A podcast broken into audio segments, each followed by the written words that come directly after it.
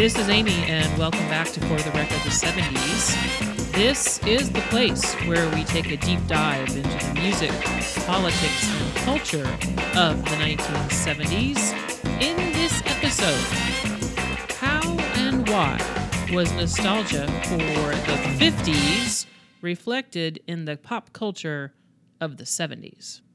As I record this, it is two weeks before the 50th anniversary of Woodstock. Yes, your parents or grandparents were romping in the mud of Max Yasgur's farm 50 years ago. On Friday, August 15th, the first of what would be a crowd of, oh, roughly half a million people, began to descend on Max Yasgur's dairy farm in upstate New York for a music festival that had many, many logistical problems and many, many iconic musical performances. For some historians, this also marked the end of the era known as the 60s and the beginning of the 70s. What does Woodstock and the psychedelic rock and free love have to do with the 50s? You might know who performed last on Monday morning of Woodstock. That was Jimi Hendrix. And he closed out Woodstock with this searing and controversial rendition of the Star Spangled Banner on electric guitar. This was no ordinary playing of the national anthem.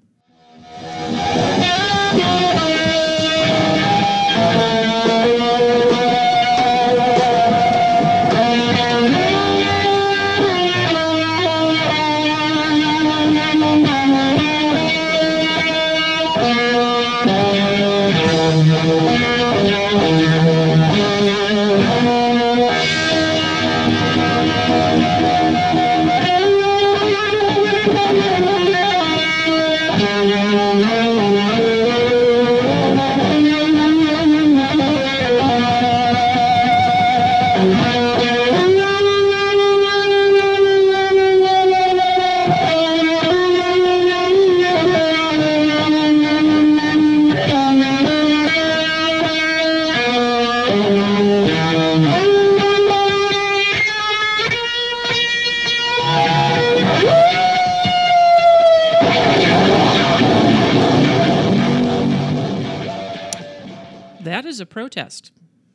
Jimi Hendrix made the anthem almost sound like it was wailing.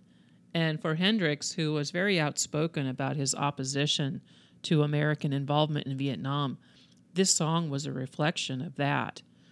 He was also threatened with physical violence if he played that version of the national anthem um, at his show in Dallas. It was very fitting that this was how Woodstock ended, because for many historians, as I've said, Woodstock signaled the end of the 60s, and what a wild and turbulent ride that was. The turbulence is not going to end in the 1970s, but the 70s is going to inherit this weariness for the nation. To borrow a line from the Beatles, we were so tired of the fussing and fighting. And because of that, we are going to play some make believe in the 1970s. Not about the 70s or the 60s. We are going to play some make believe about the 50s. That leads us to the band that went on right before Jimi Hendrix at about 7:30 in the morning. Sha Na Na. Children of the 70s know Sha Na Na. Maybe you watched their TV show that was on just for a little while in 1977. If you have ever seen the movie Grease, you have seen Sha Na Na. They played uh, Johnny Casino in The Gamblers, who played Born to Handjive at the dance contest.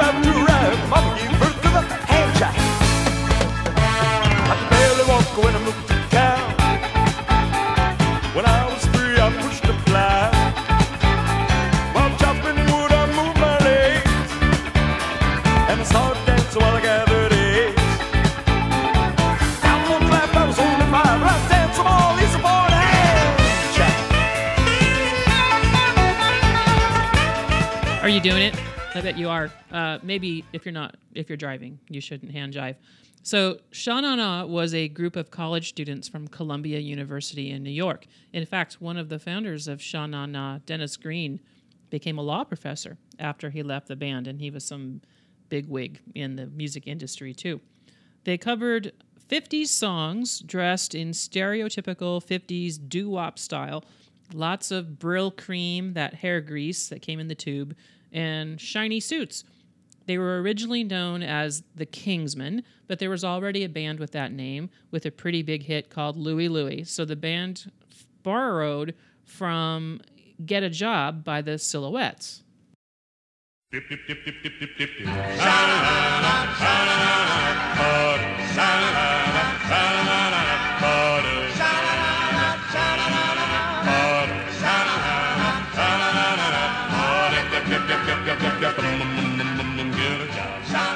Okay, so obviously they borrowed the Sha Na Na part uh, of Get a Job from uh, the Silhouettes' 1957 hit. Now, Sha Na Na was a big hit on their college campus, and they started to play a few gigs on clubs near the campus.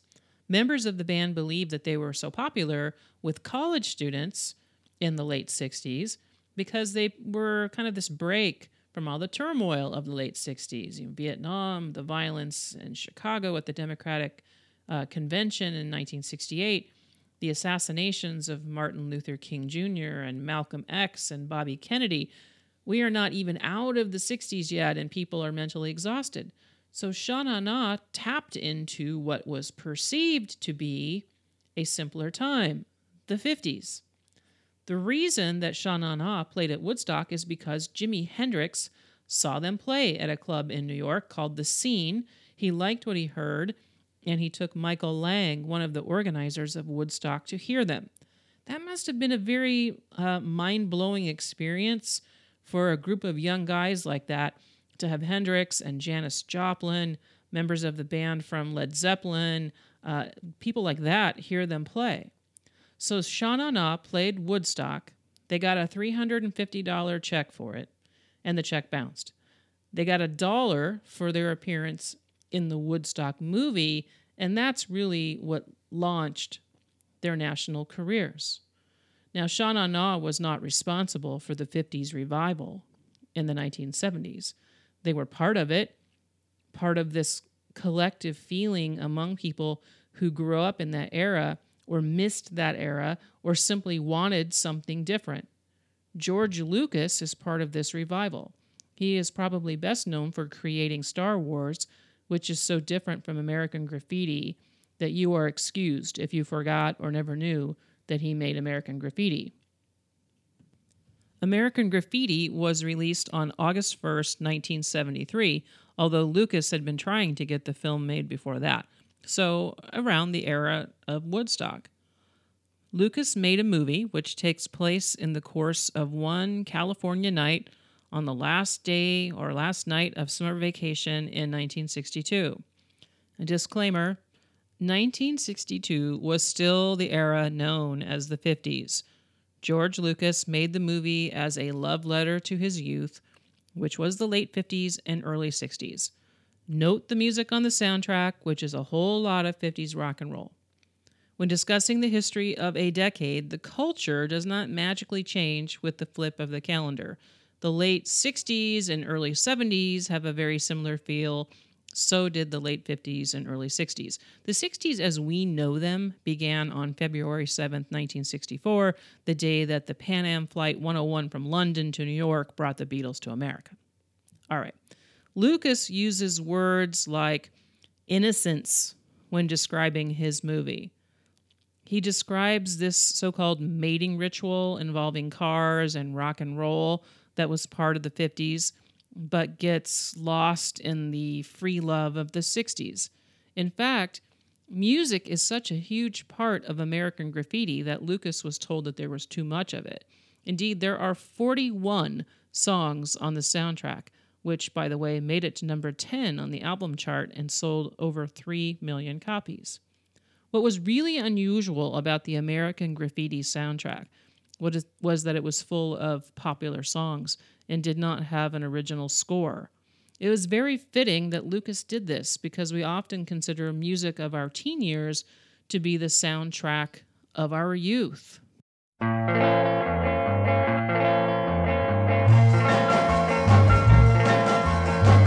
As I walk along, I wonder uh, what went wrong with our love, a love that was so strong. And as I still walk on, I think of the things we've done together uh, while our hearts were young.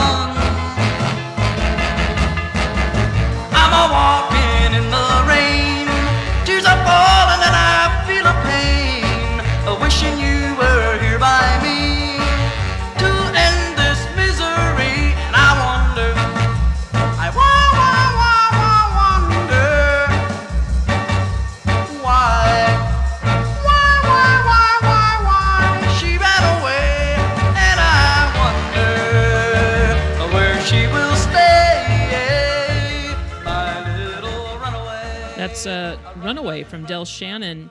He released that in 1961. It was a huge hit, number one on the Billboard Hot 100 for a month, and it made it onto Rolling Stone's list of top 500 singles of all time. But it also uh, was exposed to new listeners by being part of this American Graffiti soundtrack. So, what is this world that Lucas is giving us? Were the 50s a time of innocence? We know that the 50s were a time of racial segregation and violence against non white people. We know that women were told that their place was in the kitchen and that they were legally barred from jobs and schools, and many could not even get a bank account without their husband's signature. We know that it was illegal to simply be gay or lesbian or transsexual. We know that ordinary people were accused of being communist with no evidence. We know that teenagers still had premarital sex, but that birth control was very difficult to get and safe abortion was not legal. So women got very risky abortions that threatened their lives. In fact, there was never a year in this nation's history that had a higher rate of teen pregnancy than 1957. I do not fault Lucas for making this movie, which happens to be one of my all time favorites. American Graffiti is not a documentary any more than Happy Days or Laverne and Shirley were reality TV shows about life in the 1950s. The problem comes when we lose sight of the fact that if you were black or gay or Native American or Latino in the 1950s, chances are good that your perspective of the 50s, the era, is much different than that of George Lucas, who grew up in Marin County, California. The bigger problem comes in when we take American Graffiti or Laverne and Shirley or Grease and say, well, that is what the 50s were like. And boy, were they the good old days. Your childhood might have been the good old days for you. You might have really warm feelings when you reflect on your childhood, and that is wonderful. Stevie Wonder wrote a song like that. That is what I Wish is about. He told Oprah Winfrey in 2004 that things were going really well for him when he wrote the song in 1976. And when he sat down at the piano, he was going to write something really deep, but that wasn't what, it was, what he was feeling. So instead, we got this. To hang out with those hoodlum, hoodlum friends of mine greeted at the back door, but thought I told you not to go outside. Trying your best to bring the water to your eyes, thinking it might stop her from whooping your behind. I wish those days could come back once more. Why did those days ever have to go? I wish those days could come back once more.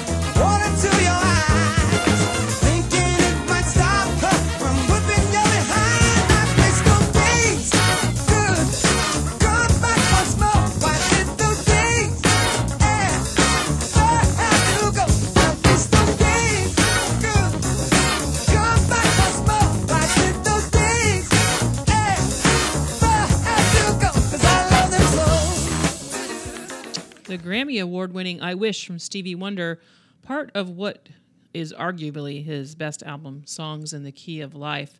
A song about remembering childhood, but not a song about celebrating that era in which Stevie Wonder grew up, which happened to be the 1950s and early 1960s. It is important to make that distinction. The weariness that the 60s passed on to the 70s worked its way into what has to be the most scrutinized and analyzed song of the 70s, and that is Don McLean's American Pie.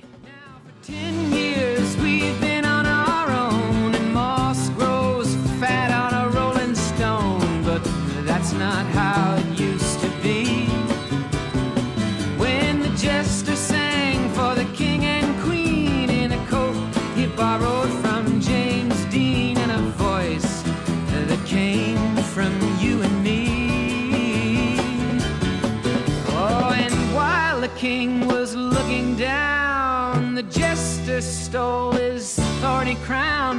The courtroom was adjourned. Was. So most people figured out that the day the music died was uh, the day that Buddy Holly and the Big Bopper and Ritchie Valens died in the plane crash in Iowa. Most people suspected that the jester was Bob Dylan and the king was Elvis. They were right about that. Uh, Bob Dylan didn't like that very much, by the way, uh, that the jester stole his thorny crown. He didn't like being referred to as the jester. Don McLean auctioned the original lyrics with his handwritten notes about the song in 2015. And at the time, he said, basically, in American Pie, things are heading in the wrong direction. It is becoming less ideal, less idyllic. By the way, the lyrics sold for $1.2 million. Speaking of the king, if the Beatles were the icons of the 1960s, Elvis was the icon of the 50s. Period. The end. I cannot believe it has taken me nearly a year of this podcast to get around to talking about Elvis. The 60s swallowed Elvis. After he got out of the army, he made a series of these formulaic movies, which I will admit to loving as a guilty pleasure, especially Viva Las Vegas. But this, this was very saccharine kind of stuff. While Elvis was playing race car drivers named Lucky and Hawaiian tourist guides named Chad, the Beatles were revolutionizing rock. In December 1968, NBC aired an Elvis TV special, which is considered to be his comeback, and proved that he still had that swagger, and to many, he was still the king of rock and roll. And indeed, it was a comeback. There is this image of the 70s Elvis as the fat guy in the white jumpsuit. And that's probably true for the last couple of years of his very troubled life. That is not true for the early 70s Elvis.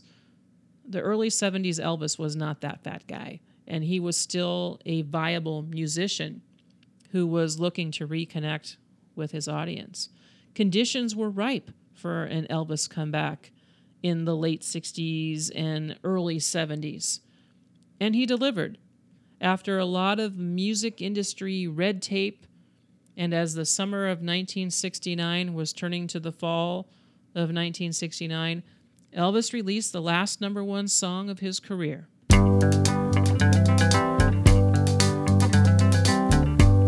We're caught in a trap. I can't walk out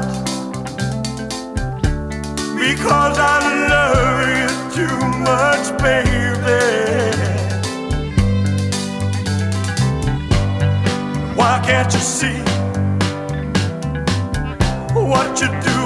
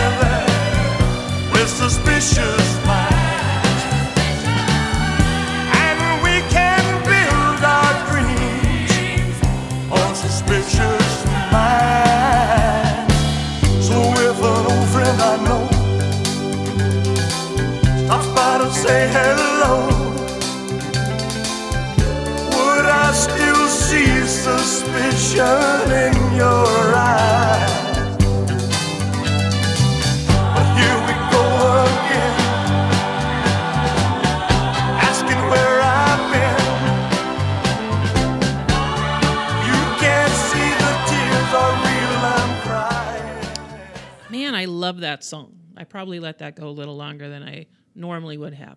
Uh, Suspicious Minds, not only a number one hit, uh, but it also gives us a preview of where pop is headed in the early 70s with this kind of country-ish, pop-ish, heavy production. You know, that's that's the Nashville sound at work there. Suspicious Minds is is not it. It's not as if Elvis is like, okay, here's Suspicious Minds, and thank you for uh, the number one hit and the accolades. Now let me go tour. He continued to make music in the 1970s, although he is near the end of the time in his career where he makes rock and roll. In 1972, Elvis's marriage to Priscilla was breaking up, and he was not much in the mood to make rock and roll. He really had to be convinced to record Burning Love, but he did it, and uh, he gave a very inspired performance in his recording of Burning Love, and it was his last top 10 hit.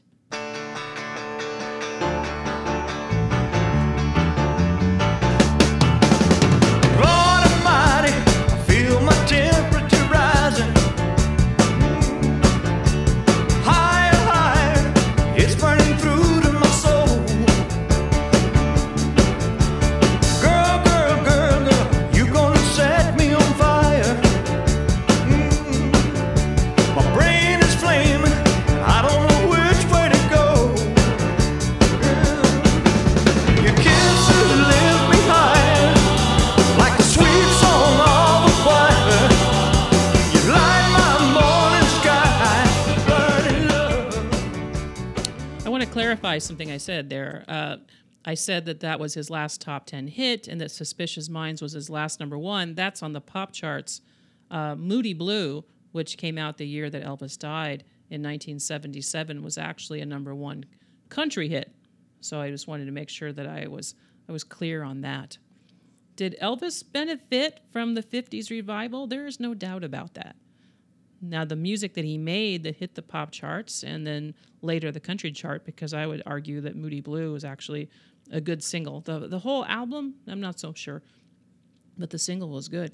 Uh, but where we really saw Elvis being able to tap into this nostalgia for the 50s was in his touring and his sold out live shows, especially near the end of his life when the reviews were not always very good.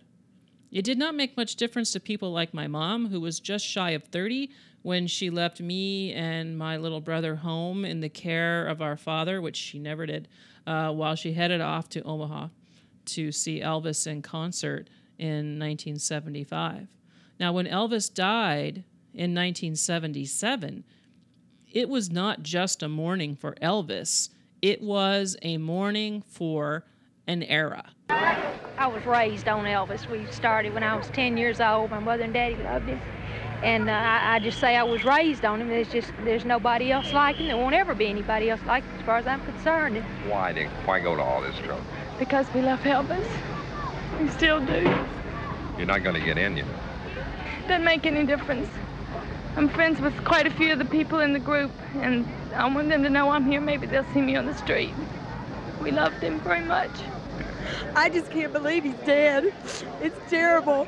But I just thank God that, that Elvis died here at Graceland instead of on the road, just like any other rock and roll singer. whether you're black or white, whether you're country, redneck, or a freak, young or old, from Moscow, London, or Memphis, Elvis Presley will still be the king of rock and roll to me. There were a lot of people who felt that way. I mean, we're talking by a lot, uh, millions of people felt that way. Even if you could make a really strong case that Elvis was no longer the king of rock and roll in 1977, but again, he's representing something that is not just himself and him and his music. He's representing this whole era known as the 50s. So if 50s nostalgia was in part fueled by baby boomers who were feeling a longing for their childhoods. What about the Gen Xers who were not even there? For them, it was fun and it was different. That's it. The pop culture of the 70s and into the early 80s is littered with 50s references. The TV shows Happy Days and Laverne and Shirley, which aired back to back on Tuesday nights on ABC, were extremely popular with children and teenagers, including yours truly. Nielsen ratings showed that 34% of the audience for Happy Days was children, 27 was teenagers. For Laverne and Shirley, the numbers were very similar. That social and political rebellion of the 60s and 70s did not resonate with Gen Xers. They were too young. In a 1972 edition of Life magazine, which had a cover story on this 50s revival. So remember, this is 1972. So we are just getting into things in terms of the 50s revival here. College students who were interviewed for the feature said that they liked the 50s because it was different. And the leather jacket greasers, as they were called, were the so called freaks of their era. Like anything, the 50s was a fad, and, and fads are fun. That fad was fueled by presenting the 50s through these rose colored glasses. And it sold clothing like penny loafers and bobby socks. It sold hula hoops. It even created oldies radio. In 1971, uh, KOOL Radio in Phoenix started an oldies program featuring 50s songs. The DJ who started it actually had to bring in his own music. And the show was so popular that A, they had to hire someone to take all of the phone call requests that he got for music, and B, it led to the station becoming all oldies. By the way, uh, KOOL's current oldies catalog features a lot of late 70s music, and they actually have an HD station that is only 70s music. I teach high school, and you can bet that the teenagers today know the movie Grease. They maybe know that it was a musical on stage first. Why do they know this? Because the movie is fun. There really had been nothing like it when Grease premiered in 1972, and we're talking about the Broadway musical now. It ran for eight years and it surpassed Fiddler on the Roof as the longest running show on Broadway at the time. It is now Phantom, Phantom of the Opera, by the way, which opened in 1988. When Grease first opened, it attracted a lot of the, the non Broadway types, more blue collar workers who wanted to relive their childhoods. Jim Jacobs conceived of the show based on, you guessed it, his childhood, but the original version, which was performed in Chicago, and actually Grease is kind of based on Chicago, was much more raunchy and aggressive than the version that we now know. The characters were made much more likable for Broadway. I'm going to borrow a line from Todd Everett's article about Grease in a 1991 uh, article in the Los Angeles Times. He said about Grease, it, like Happy Days, is nostalgia for the 50s as they never quite were. Jim Jacobs and Warren Casey wrote the musical and started with the music of the 50s that they liked. And then they created this kind of, I don't want to say fictional world around it because they're writing what they perceived to be the 50s. But again, Grease is not a documentary, so we don't want to take what we see in Grease and say, hey, that's what the 50s were. In 1972, Jacobs said he thought that the musical worked because a lot of people could identify with it as the first era in which kids had music that was all their own. I'm not so sure about that. I think you could make a, a little bit of a case for jazz in the 1920s being kind of like that, but I do get his point. And again, he is he's again starting with the music. The movie adaptation adaptation of Grease was a blockbuster. It was released on June 16th, 1978, and it is still the epitome of a summer movie. You got your high school shenanigans, you got the music, and you've got star power for sure. This was the second of this kind of uh, trilogy of John Travolta musicals. We had Saturday Night Fever in 1977, and then we had Grease in 1978, and then we had Urban Cowboy in 1980, which started a whole other type of fad. And John Travolta was as big of a movie star as you would want at that time. For adults, especially white adults, Grease was uh, more of this romanticized view of the 50s. And again, for kids, it was just entertainment. I can vouch for that because I was 11 the summer that Grease came out. And after I saw that movie for the first time, I had to have that soundtrack. That title track that opens the movie just went bam and let you know what you were in for.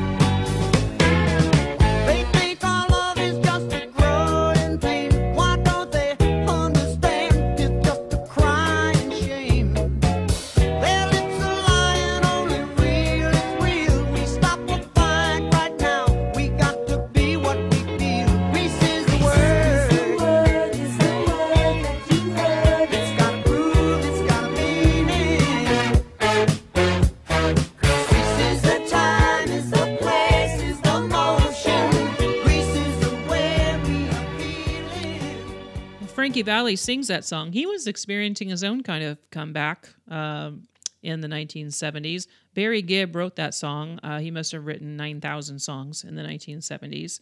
Grease, the title track, went to number one on the Billboard uh, Hot 100. It was not the only song from that two LP soundtrack soundtrack to go to number one. So did this.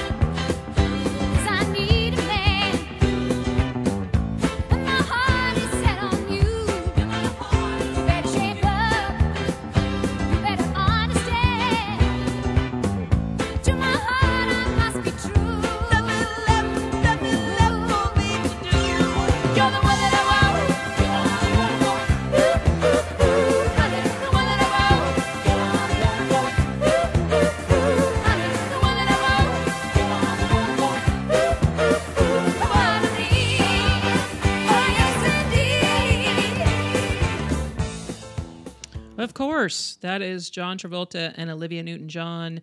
They played Danny and Sandy in Grease with their number one smash, You're the One That I Want. There's something really ironic about this song. You're the One That I Want uh, is a in a 50s nostalgia movie, but it is now part of 70s nostalgia. Just some iron- some irony there. Um, find a Gen Xer and love or hate that song. The girls love it. Uh, but everybody knows it. If you were alive in the 1970s and you had you were able to actually take in music, everybody knows that song. Of course, you know Sha Na Na is all over this soundtrack too. They have six cuts and almost all of the entire side three of one of the two albums of the soundtrack. Whenever we reflect on the past, we as individuals and we as this collective society are faced with balancing nostalgia with reality. There is no harm in a band like Sha Na Na making a living by covering a catalog of songs from the 50s and early 60s.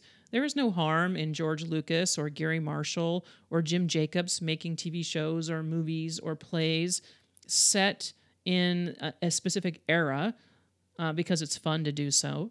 There is harm, though, if we are led to believe or if we are not astute enough to understand that these are fictional worlds. We do not honor the past or the people who lived in it by honoring an era that never was.